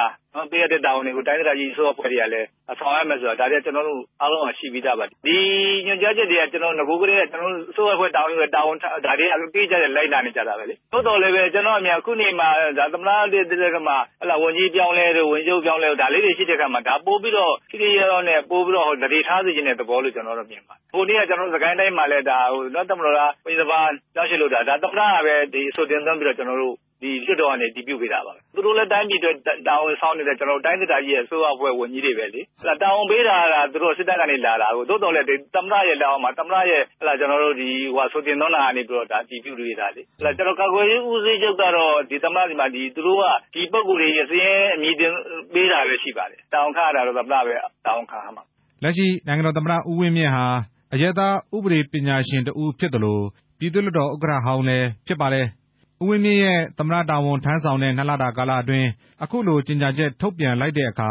တိုင်းပြည်အုပ်ချုပ်ရေးပိုင်းဆိုင်ရာမှာ ထိထိရောက်ရောက်ဖြစ်လာနိုင်စေမယ့်သဘောလို့လည်း သုံးသပ်ကြပါတယ်ခင်ဗျာ။ဒါကတော့ ကိုကျော်သူရဲ့ တင်ပြချက်ပါ။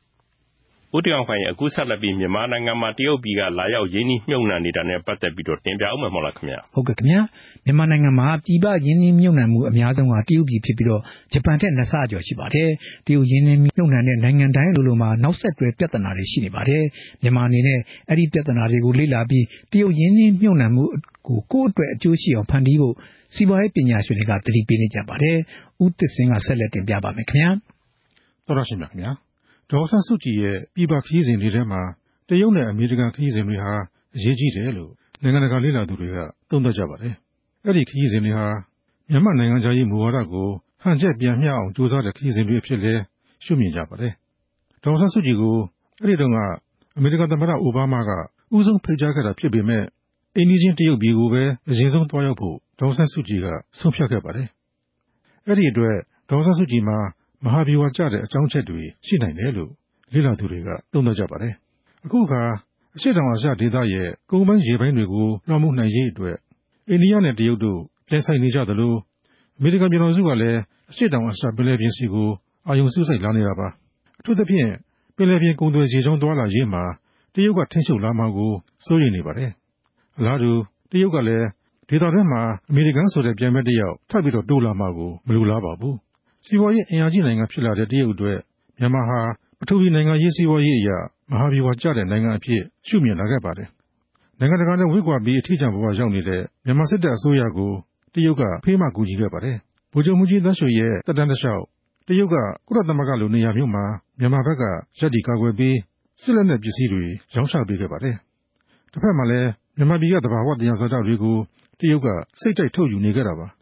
တရုတ်မြန်မာ ဆွေမျိုးပေါက်ဖော်ချစ်ကြည်ရေးဆိုတဲ့ အသုံးအနှုန်းကို တရုတ်က အင်မတန်မှ သဘောကျတာပါ။အဲ့ဒါက သူ့အတွက် အကျိုးရှိလို့ ဖြစ်ပါတယ်။တရုတ်က မြန်မာနိုင်ငံမှာ ရေရလျှက်စစ်စီမံကိန်းတွေ ရေနံနဲ့ဓာတ်ငွေပိုက်လိုင်းတွေအထူးကရတရားကြီးတွေတိစောက်ခဲ့ရမှာ ယူနန်ပြည်နယ်အတွက် အလွန်ပဲ အကျိုးရှိခဲ့ပါတယ်။တပြေးပြေးနဲ့ တရုတ်ပေါ်မိခုနေရတဲ့ အခြေအနေကို စစ်ကောင်းဆောင်တချို့က မလိုလားကြတော့ပဲ2011ခုနှစ် သမ္မတဦးသိန်းစိန်လက်ထက် မြစ်ဆုံဆည်စီမံကိန်းကို မြန်မာဘက်ကတစ်ဖက်သက်ရပ်ဆိုင်းလိုက်တဲ့ကိစ္စ အဲဒီနောက် လက်ပံကျင်းဒီမိုင်းက ဒေသခံတွေနဲ့ ဖြစ်ပွားခဲ့တဲ့ ပြဿနာတွေနဲ့အတူ နှစ်နိုင်ငံကြား ဆက်ဆံရေးလည်း အဆွန်အထင်ဖြစ်ခဲ့ရပါတယ်။ဒါပေမဲ့ တရုတ်က အခြေအနေတွေကို ရိပ်စားမိခဲ့ပါတယ်။မြစ်ဆုံဒေသနဲ့ လက်ပံဒေသတွေမှာ ဆိုင်ရာတရုတ်ကုမ္ပဏီအရာရှိတွေကတဒေသခံတွေနဲ့ နီးနီးကပ်ကပ်ဆက်ဆံဖို့ ကြိုးစားလာခဲ့ကြပါတယ်။ဒါ့အပြင် မြန်မာနိုင်ငံရဲ့ လက်ရှိငြိမ်းချမ်းရေးလုပ်ငန်းစဉ်မှာလည်း တရုတ်က ထဲထဲဝင်ဝင် ပါဝင်လာခဲ့ပါတယ်။ဒါကလည်း သူနဲ့ဆက်ဆက်နေတဲ့နေဆက်ဒေသ မတည်ငြိမ် မအေးချမ်းမှာကို မလူလားလို့ပဲ ဖြစ်ပါတယ်။ဒေါ်ဆန်းစုကြည်ရဲ့ တရုတ်ပြည်ခရီးစဉ် အဆုံးသတ်အနေနဲ့ ပူးတွဲသတင်းထုတ်ပြန်ချက်ဟာလည်း တရုတ်ရဲ့ မြန်မာဆိုင်ရာ မဟာဗျူဟာကို ထင်ဟပ်နေပါတယ်။မြန်မာပြည်ကို သယံဇာတ ထုတ်ယူတဲ့နေရာဖြစ်တာမကပဲ တရုတ်အစိုးရရဲ့ အကြီးမားဆုံး အိမ်မက်တစ်ခုဖြစ်တဲ့ ခေတ်သစ်ပိုးလမ်းမ စီမံကိန်းကြီးမှာ အရေးပါတဲ့ နိုင်ငံအဖြစ်ပါ ဖော်ပြထားတာပါ။ဒါနဲ့ပတ်သက်ပြီး စီးပွားရေးပညာရှင် ဦးခင်မောင်ညိုဘောဂဗေဒက မြန်မာမှာ အခုအချိန်အထိ အများဆုံးယင်းနှိမ့်နှုံးထားတာ တရုတ်ဖြစ်တယ်။ပိုက်ဆိုင်တာလည်း ကမ္ဘာမှာ ဘယ်သူအများဆုံးလဲဆိုတော့ တရုတ် ဖြစ်နေတယ်။ဂျပန်တဲ့နှစ်ဆကျော်ကျော် ပိုင်ဆိုင်တယ်။တခုရှိတာက တရုတ်က သူ့ရဲ့ဒုစီဝါတွေသူဆောင်ရွက်နေတာ ဖြစ်တယ်လို့မြန်မာနိုင်ငံကလည်း ကိုဒုစီဝါတွေကိုဆောင်ရွက်မှာ တရုတ်သူတည်တည်နဲ့ ဆွေးနွေးတဲ့အခါမှာ ဘာပြောလဲဆိုတော့ တခါတည်းရမှာ တရုတ်ရဲ့ဒုစီဝါနဲ့ မြန်မာရဲ့ဒုစီဝါနဲ့ တိုက်ဆိုင်မှုမရှိတာမျိုးတွေပြောရတယ်။ ပြီးခဲ့တဲ့ နှစ် နှစ်သုံးနှစ်အတွင်းမှာကနော်မြန်မာနိုင်ငံဘက်က နိုင်ငံရေးအကူပြောင်းမှာ အဲ့ဒီဘက်ကို အာရုံပြောင်းလာလည်းရှိတယ်။နောက်တစ်ခုကဒီတရုတ်အပေါ်မြန်မာက မြင်တာမှာပုံမလင်းပြောတရုတ်ကမယုံကြည်တာ အဲ့ဒါကလည်းမြန်မာတစ်ခုတည်းမဟုတ်ဘူး တခြားတိုင်းပြည်တွေကလည်း ဒီလိုပဲ တရုတ်ကိုတာမယာနဲ့ ကြည်တာ သူ့ရဲ့ မဟာဗျူဟာမှာဒစိတ်ဒိတာပါနေသလားဆိုတော့စိတ်ပူကြတာ နော်အဲထုတ်ချာအာဏာကိုထိပါမှဆိုကြတာပေါ့ဒါမျိုးတွေရှိတယ်အဲ့တော့မြန်မာနိုင်ငံကလည်းပြောရမှာဆိုလို့ရှိရင်ကိုကျိုးစည်းပွားနဲ့ကိုရှင်ပြီးကြည့်ရမယ်ဒါအပြင်တရုတ်ရဲ့ရင်းနှီးမြှုပ်နှံမှုနဲ့ပတ်သက်ပြီးတတိပြုစရာတွေကိုလည်းဆရာဥက္ကမောင်ကျော်ကအခုလိုပြောပါတယ်သီရိလင်္ကာမှာလည်းဖြစ်တယ်ဘင်္ဂလားဒေ့ရှ်မှာလည်းဖြစ်တယ်မွန်ဂိုလီးယားမှာလည်းဖြစ်ခဲ့တာရှိတယ်အဲ့ဒါဘာလဲလို့ဆိုတော့သူ့ရဲ့စိတ်ကန်းတို့လေစိတ်တို့ကိုတရုတ်ရဲ့ချင်းငွေနဲ့ဆောက်တယ်ဒါပေမဲ့တကယ်တကယ်မှာအဲ့ဒါကြီးပြီးတဲ့ခါကျတော့ စိတ်ကန်းလည်းဝင်ဝင်မရှိဘူးလေစိတ်ကလည်းတော့လာတဲ့လူမရှိဘူးအဲ့ဒီခါမှာသူ့ရဲ့ပတ်စံကိုပြန်မဆန်းနိုင်တဲ့အတွက်အဲ့ဒါကိုအကျွေးကိုအရင်လို့လုပ်ပါဆိုပြီးတော့လုပ်ခဲ့တာရှိတယ်အဲ့မြန်မာနိုင်ငံကလည်းဒီအခါကိုတင်ပြစာယူနိုင်တယ်အဲ့လိုအကျွေးကိုအရင်နေနဲ့ပြောင်းတဲ့အဖြစ်မျိုးဖြစ်ခံမလားနောက်အခုကြောက်ချူမှာပြောနေကိစ္စတရုတ်ရဲ့ရှေ့ရနည်းနည်းပါမလားများများပါမလားပေါ့လေတချို့ကတော့မြန်မာရဲ့ရှေ့ရများပြီးကောင်းနေလို့ပြောကြတယ်ဒါပေမဲ့မြန်မာရဲ့ရှေ့ရများပြီးကောင်းနေလို့ပြောမှာမြန်မာဘယ်ကပတ်စံနဲ့ထင်ပါလဲ ထဲမယ်ဆိုရင်တရုတ်ကြီးကချီးပြောပဲထည့်ရမှာအဲ့တော့ဘာထူးလဲနောက်တကရှေ့ရပိုင်နေဆိုတဲ့ဟာကတခုတည်းနဲ့ရှေ့ရများဆိုတာတခုတည်းမဟုတ်ဘူးအကျွေးဆိုရင်ကိုကပို့ပြီးပေးရမယ်အတိုးဆိုရင်လည်းကိုကပို့ပြီးနော်ပေးရမယ်အဲ့တော့မြန်မာကအဲ့လိုမျိုးမတတ်နိုင်ဘူးနောက်စိတ်ကန်းစီမံခန့်ခွဲမှုလိုဟာမျိုးမှာမြန်မာမှာအတွေ့အကြုံရှိဘူးအဲ့တော့မြန်မာကရှယ်ယာများများယူရင်ဘာဖြစ်မလဲဆိုတဲ့ခါကျတော့ကိုယူရောမဲ့တောင်းကြီးမဲ့ သဘောမျိုးရှိတယ်နော်ဒါတွေကိုလည်းချိန်စားဖို့လိုတယ်အဲ့မြန်မာနိုင်ငံကဘယ်နေရာမှာဦးစားပေးပြီးမြုံနေမှာလဲအဲ့ဒီကနေအကျိုးမြတ်ဘယ်လောက်ရမလဲသူ့ကိုပေးရတဲ့အတိုးနဲ့ကြိုက်သလားပေါ့လေဒါတွေအားလုံးကိုတော့ချိန်ဆရအောင်မှာဖြစ်တယ်ဆက်လက်ပြီးတရုတ်နဲ့ပတ်သက်လို့မြန်မာအနေနဲ့အကျိုးရှိအောင်ရှုမြင်မှုလိုအပ်ကြောင်းလည်းပြောပါတယ်နောက်တစ်ခုကတရုတ်ကိုဘယ်လိုမြင်မှာလဲပေါ့နော်တရုတ်ကိုအများဖြစ်ရတော့နော်ဆရာတို့တွေကစိုးရိမ်တဲ့ကိစ္စနဲ့မယုံတင်လာတဲ့မျက်လုံးနဲ့ကြည့်ကြတာများတယ်အဲ ဒါပေမဲ့လည်းအဲ့လိုကြည့်ရုံနဲ့မပြီးဘူးနော်တရုတ်ကသူ့နိုင်ငံရဲ့အကျိုးစီးပွားတွေဆောင်ရွက်နေတာဖြစ်တယ်လို့မြန်မာနိုင်ငံကလည်းမြန်မာနိုင်ငံရဲ့အကျိုးစီးပွားတွေဆောင်ရွက်မှာဖြစ်တယ်ဘယ်နေရာတွေဦးစားပေးမှလည်းအကျိုးမြတ်ဘယ်လောက်ရမလဲဆိုတာတွေကို dynamic approach ပေါ့လေခါတိုင်းလိုသူ့မယုံတင်လာတဲ့မျက်လုံးနဲ့မကြည့်ဘဲနဲ့သူနဲ့ဘယ်လိုပူးပေါင်းဆောင်ရွက်လို့ရမလဲကိုအကျိုးစီးပွားအတွက်ဘယ်လိုဆောင်ရွက်နိုင်မလဲပေါ့ဒီလိုလိုပြောရရင်တော့မြန်မာက homework ပေါ့နော်ကိုယ့်ရဲ့လိုအပ်ချက်တွေကိုလိုအင်းနေတာတွေကိုသိသိချာချာသိဖို့လိုအဲလို့မြင်တယ်အခုအခါ တရုတ်က အိန္ဒိချင်းတွေကနေပြီးတော့တဆင့် ကမ္ဘာတခွင်ကိုရက်ဖြန့်မှုကြိုးစားလာနေချိန်မှာ မြန်မာအနေနဲ့လည်း တစုံတရာ ပါဝင်သွားမှာဖြစ်ကြောင်း အစီရင်ခံတင်ပြအပ်ပါတယ်ခင်ဗျာ ဒါကတော့ဥသစ်စင်းရဲ့ဆောင်းပါးကို တင်ပြခဲ့တာပါ ဟုတ်ကဲ့ အခုဆက်လက်နားဆင်ရမှာကတော့ ဆလိုင်း BA ထံတောင်းယူထုတ်လုပ်တဲ့ ချင်းတိုင်းသားဘာသာအစီအစဉ်ပါခင်ဗျာ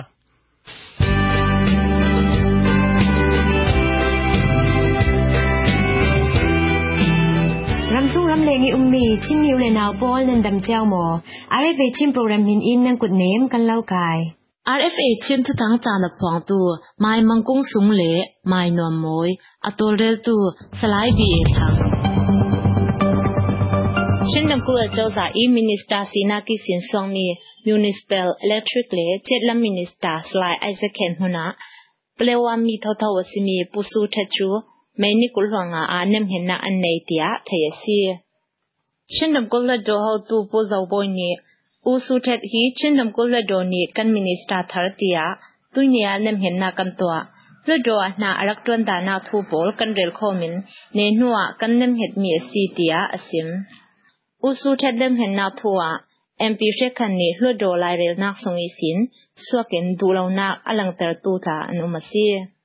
Komplet peng mi pi plai puthui ane athula rel thok ve ten aleng kan suak kan sa ten mi panga kan si pelawa plai pakhat kha mi ting kai thailo sai thu lai khachu pasari asinan flam mp hi chu asuak lo atami pol ni annem het asiko kan suak nak san chu party sunga democracy a umlo thurel mai sanak a umlo shin a chau za sanga chachem mi phim tulna mun hi wen chi chou le hlwa do hau tu mun policy adang minister hun pol chu kanma mp sungi sin long shildinga a om ang son mi si tia asimasi usu thathi thong kha zakwa samro kuma chindam complex khwa a som mi si i atu hi kum som nga pariat asizawasi rangoon university isin teta vira thon degree anga e ne nuwa tlong saya chule ra ka pa aloti du bu mo chi din hun tiang arak ton si ကျွန်တော်ကကုမ်ထောင်းနေလေထမအမျိုးသားလွတ်တော်ဆုံးကဒုဟွန်ချာရေးမှုချုပ်တင်မှုနင်းနာအတွက်လေတော်မြေစီချင်းနမ်ကုဆုံကောဇထုံလေပကွာအန်ထန်ဒင်းတီယာဖင်ချန်ဇင်နာဇုံချွန်ဖဆွာနာကနေချင်းနမ်ကုဆုံအန်ထန်ဒင်းမီပလုံပိုချူအထကတ်လုံဟွန်လေစရီအထကခွဲလုံလေငါအလကတ်လုံဇာပငါ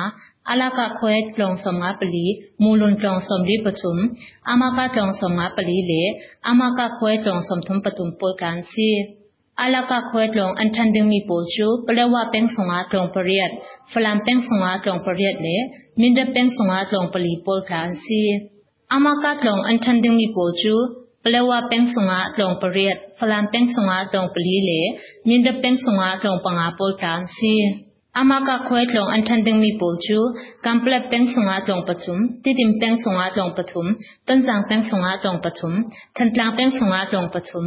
plawa pengsunga tlong pakwale phalam pengsunga tlong pakhat polkan si chim cham jarna zong ni chindam ko sung alaka tlong anthanding mi tlong za panga sunga chingwol media i athai mi chajin polka chu tanjang penga tlong pakwa thantlang penga tlong phai ni plawa pengsunga tlong pali chu athaka tlong hun lei sri athaka khwe tlong lei nga alaka tlong za panga alaka khwe tlong som nga pali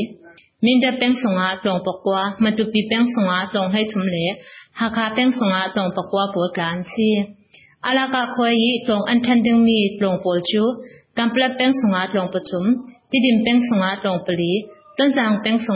pariat falam peng songa tlong pariat le minda peng songa tlong pali pol kan si amaka tlong an thanding mi pol chu ပလဝပင်းဆုံငါတုံပရိယဖလန်ပင်းဆုံငါတုံပလီလေမြင်ဒပင်းဆုံငါတုံပငါပိုတန်စီအမကခွဲတုံအန်ထန်တင်မီပိုချူကမ်ပလက်ပင်းဆုံငါတုံပချုံတိတင်ပင်းဆုံငါတုံပထုံတန်ဇန်ပင်းဆုံငါတုံပထုံထန်တလန်ပင်းဆုံငါတုံပထုံပလဝပင်းဆုံငါတုံပကွာလေဖလန်ပင်းဆုံငါတုံပခတ်ပိုတန်စီ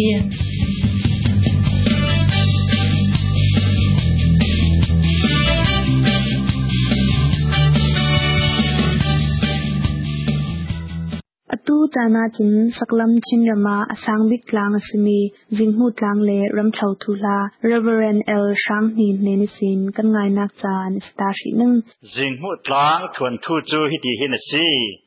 อาอุมนักจิงหูตลางจูสักลำลายตลางฟลามเลหาคากัลลักฟลามินเป็นกุลวนนีหาคาลัมคลินเป็นกุลวนนีอะไรฟังปะกะอุมีรำเฉาขลัวสีรำเทาวิสิน อาสาวบักินหุงกายจุนเป็นคขลัคุยกลุกอาสาดหลังจากละมินเฟเสียจุนเป็นลีแรงอาสาดซีจิงบูดลังที่โกสีนารำเท่าขวยเยคนลุนตักตักสีเอกร่อนลำอีเสียนรำเต่าที่มีปาเลอันนูจวนหองสวิไฟฟ้าที่มีพูนอันอุ้มอันหงกัรใจอินเลงอาลายหงสิจุลายาจุนอันขวาซาเตอินเลยมินีอันฉีเท ซาซุมที่มีป้าและฟารนูเตลองอันนงลุงเลี้ยงเล่ถิ่นหาริอันอมหลายอะจิงปิเตนอันทวีขวรมอันจวนนี่หงซัวกี้ลุงปังคำปีจูมอยเซตินอันหนมูอันลุงเลนหัวเรเชจรวงอาจิงตินมอยเซตันหูมีสิรวงอาจิงหุดลางตีนอันเกาปะนีนาอาจุนมินุงอันหงกระจายดีบอีเบียดดิงมีอันฮอลจิงหุดลางจู ลุงปังงอยเซอีทอมมีสิรวงาควาวังอุมกอดิ้งตีนอันซุมเออันเบียกอันเบียกเดวเดวติกาควาวังปลีอาอันฮงสกาลจิงมุกขจิงลูลขจิงมาร์ขจิงแมโคลขจิงตีนอันอุมเอกุมตินวกทาวินอันเบียกเอกุมทุมเวคาดเสจังอินอันเบียก อันสจังจูตางบอยสังตูไปอินาอันแข็งตางบอยปอลอินมีป้านาวฮาเบียร์ไก่ไทยรีเราแหละพินทำเจียวอีสินสมมีอุปบิกปอลอินสจังจูอันดีริสจำนากอันใน สจำเทนหัวเสียจูอันถัดอีอาซาหินเตอินอันสวงอาทินอาจวบอาลุงอาริลอาท้าวตินกิมเตอินอันลากอีเบียกเทงปาระอันเรดตางบอยป้าพุยเทียมินไอคลูนัวอาซาดังจูมีปีอินอันไออันไอไทมินจูอมุนาอันตันตาขแรงสวกเราอินเนหาสงอันอูลนูนาวปอลจูอินาเทียมตานาอเลงอนนา ซุปีอินตลางนาอินนอมจัดินอันอมจิงหูเบียกสานให้กุมตินไม่ทะจำและจูนทะทารห้องอะอันตัวเท่าสุติกาอันฟาเลนุนอันซิมติกาชาเตยนันอุมลวีนันหกขอลอาเซียจนจิงมุขจิงอินอันเลวนักเตอร์ดิงอันรักดีจิงหุตลางอีเอามีขจิงอินอินหูริงริงโซโคตีนากะจิงหุตลางตีนอันรักดีอัตลางอุมติจยา ริงริงอีรำสัพุนกิมินอันตลานอี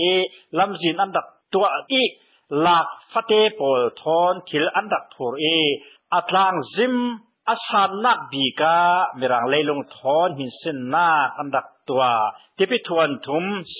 นมีติลีซีช่วยทูนาที่มิดวาเลลายวาปุนนางนาซีที่มิจูหาคารำละมาอลวงเอลา ยบาจุฟลามรำลำปนินอลวงลายมีกันโทเกนาคลรำทอสิโกตีมีพีมแค่ขัดจนอันตียังร่วงอาตีเลลาย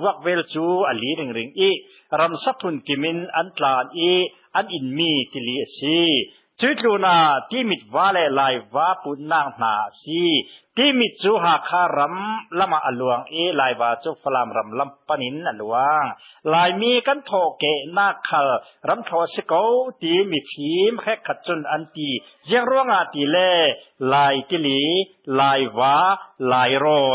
ลายเสียนจุงตีโปลอตุเตียงอมลายมีอันซีฟลามเป้งรำเทารามีอุมมีอันซีจิมุตลางอนมนาอัตลางสมินอัตลางทวนเตียงอัคำลำอา sok hlei sen moi zekin tampi omi atlang zim tuana sok hlei rang tampi om atlang tuan le rona thal april mei hong a chun bingbir par moi zetin an pari zo amoi ngai ngai tlang thang khen lung len nak le thin har nak mua a lo the the อัตลาข้าปาลลุงคำละกาโกลโปนินนัดสิกมุงอันตีหลายต้องจนขวาวางสีกันตีโกลโปลินอันใจอันลักสักเรโรเทวอตุขลาลากดิงเอามลายหลังกายตูตัวลายเมนเอาตัมปีจนน้มหน้ากะเล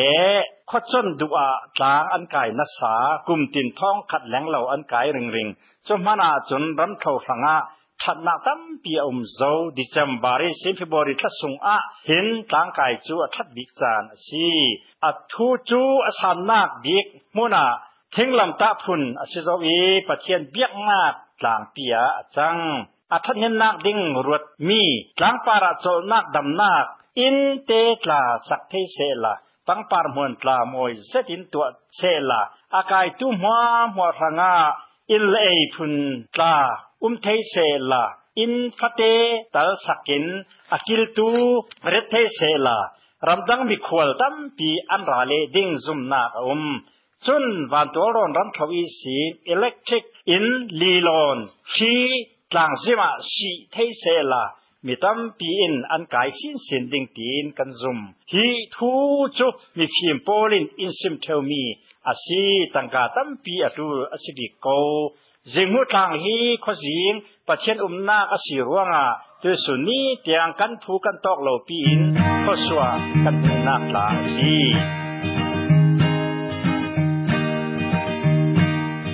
တူဇာ